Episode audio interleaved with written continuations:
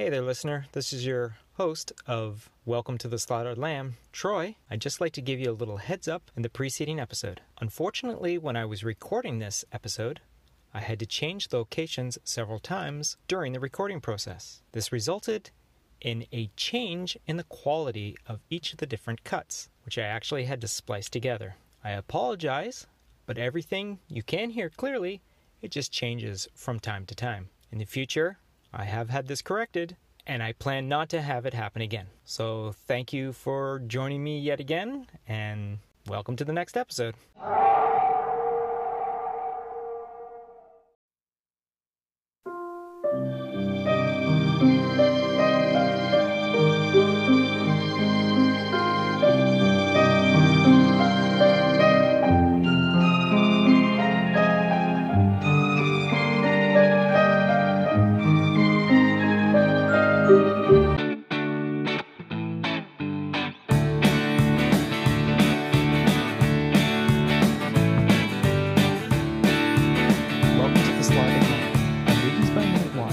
John Landis written and directed 1981 horror film, An American Werewolf in London. I'm your host, Troy, and thank you for joining me on this journey. Today we are going to cover minute number two. So, this minute starts off with us being introduced to a good portion of our cast. First up is David Naughton, who in the movie plays David Kessler. Then it's Jenny Agutter, who plays Nurse Alex Price. Then it's Griffin Dunne, who plays Jack Goodman. Then John Woodvine, playing Dr. J.S. Hirsch. Next, we have a series of three names, which are Brian Glover, the chess player, Lila Kaye, the barmaid, David Schofield, the dart player. And those are replaced by another set of three names Paul Kember, which is Sergeant McManus, Frank Oz, which is Mr. Collins, and the voice of Miss Piggy, and Don McKillop as Inspector Villiers. That being it for the actors in the movie, we move on to the technical side of the creators, with the first one being edited by Malcolm Campbell, then original music by Elmer Bernstein, then the largest credit in the whole entire opening sequence, special makeup effects designed and created by Rick Baker. And then we wrap up the minute with art director Leslie Dilley. So, when it comes to talking about the actors for this movie, I'm going to leave that until the moment when they actually show up on screen. Now, for a few actors, it's going to be really, really soon, and for some, it's going to be a little while. So, I'm going to start off with the technical people. So, to begin with, we have the editor, Malcolm Campbell. And according to IMDb, he has 38 editing credits. First of which is 1981's An American Werewolf in London. And as I'm going through his list, there's a bunch of other things that are showing up, such as Trading Places, Twilight Zone the movie, Michael Jackson's Thriller, Into the Night, Spies Like Us, Three Amigos, Amazon Woman on the Moon, Coming to America. You're picking up on a theme here. Yeah, it seems that when John Landis works with someone that he likes, he likes to keep him around. And I've noticed that with a lot of the people that I've done research in, that there's a very rare instance where someone on the creative side of putting his movies together that a person only sticks around for one or two movies. They from the list that I've culminated so far, there's quite a bit. Next up we have Elmer Bernstein. The opening of the podcast, that musical number at the very beginning, is the first musical score that uh, is uh, Elmer Bernstein. It is wonderful music that he has throughout his whole entire career. Uh, he's worked on such movies as like The Ten Commandments and The Magnificent Seven, and he's done a lot of John Landis's as well. Like I mentioned earlier about how John Landis, when he works with someone that he likes, he keeps him around. He worked on like Animal House, and he worked on this movie here as well as a bunch of other movies. In addition to doing um, film music. He's also written scores for a couple of Broadway plays, and he's just got a fantastic career. He was born in 1922 and unfortunately passed away in 2004 at the age of 82.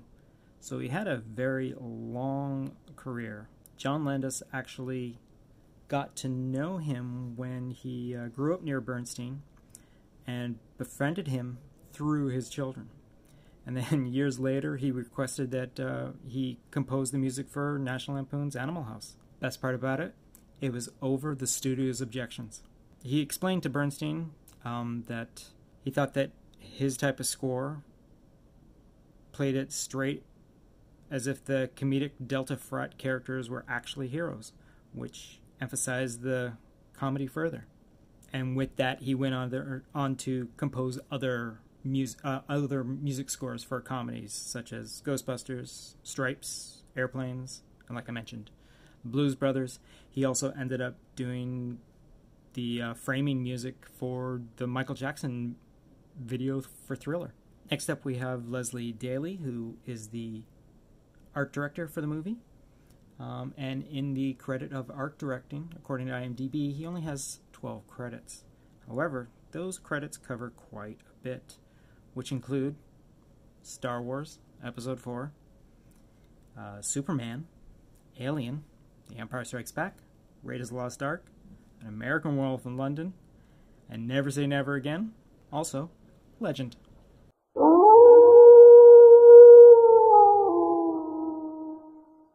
So when it comes to the commentary track, Griffin starts talking about how if he remember if, if David remembers how barren the land actually was, and that at the time that they were shooting, that the can't remember what they were called, but he called them the British Survival SWAT Team or the British Stormtroopers were training. They mentioned that it was supposed to be in the north of England, but as the uh, studio was uh, located in London that this was as close as they could get to the moors. Griffin starts talking about one trailer that they had on location that everybody used throughout the day. And that at one point, when he went into because it had a washroom, he went in to use it, and one of the drivers started to drive away with it because it was attached to his truck. Yeah, so he drove away from the actual shooting location with Griffin Dunne in the back of uh, the trailer. Now, again, the story does continue on after that, but that's a little more in the next minute. So we'll get the conclusion of what happened to Griffin Dunne in the trailer as it drives away in minute three.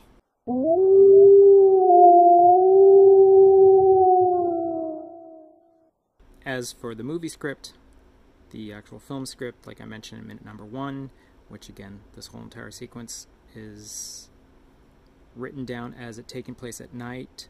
There's actually uh, the the sound the soundtrack. They actually have uh, Moon Shadow by Cat Stevens playing.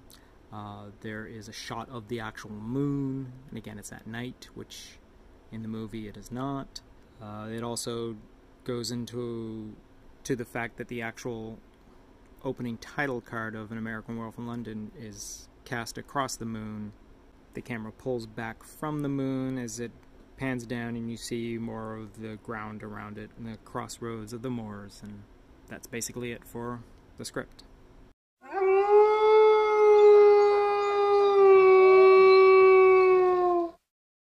As I mentioned in minute number one, the actual audio drama which goes along with this, which is based on the actual film script, uh, film script, is uh, has a prelude to what we actually see in the movie.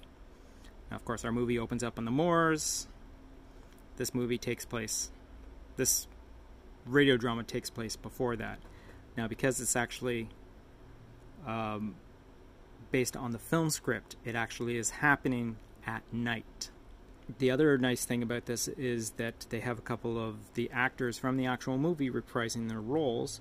Uh, Jenny Agutter is in it uh, Brian Glover and John Woodvine all reprise their character roles, and uh, a voice actor by the name of Eric Myers stands in as David.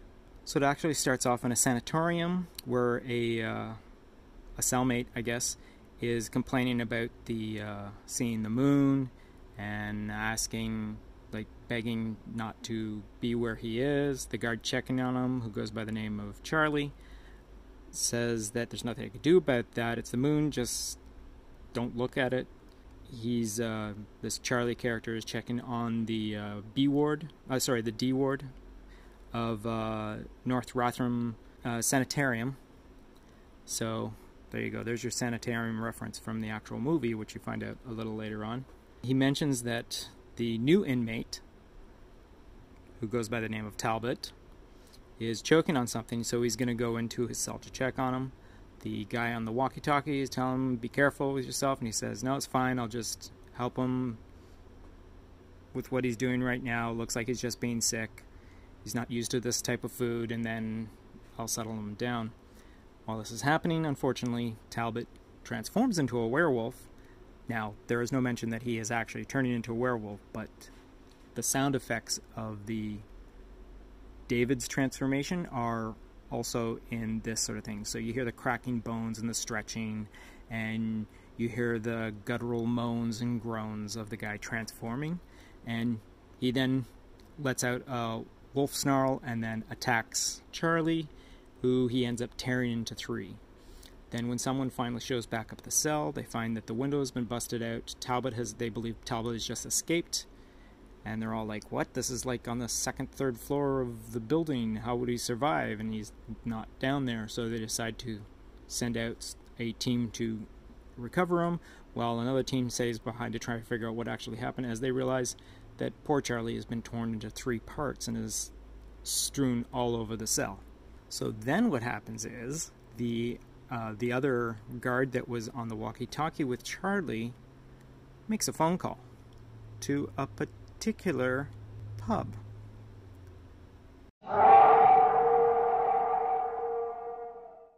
So that about does it for minute two of An American Werewolf in London and episode two of Welcome to the Slaughtered Lamb. I'd like to give a shout out to the originators of the movie by minute format, Alex Robinson and Pete the Retailer, the guys who created it all with a little show that they started called the Star Wars Minute. Be sure to subscribe so that you'll get all the notifications for each new episode. And a positive rating would be cool too. If you want to follow the podcast, it can be found on Twitter and Instagram at Planet Geek Pod, all one word, or send an email to planetgeekpod at gmail. So until next time, remember, keep off the moors, stick to the roads, and the best of luck.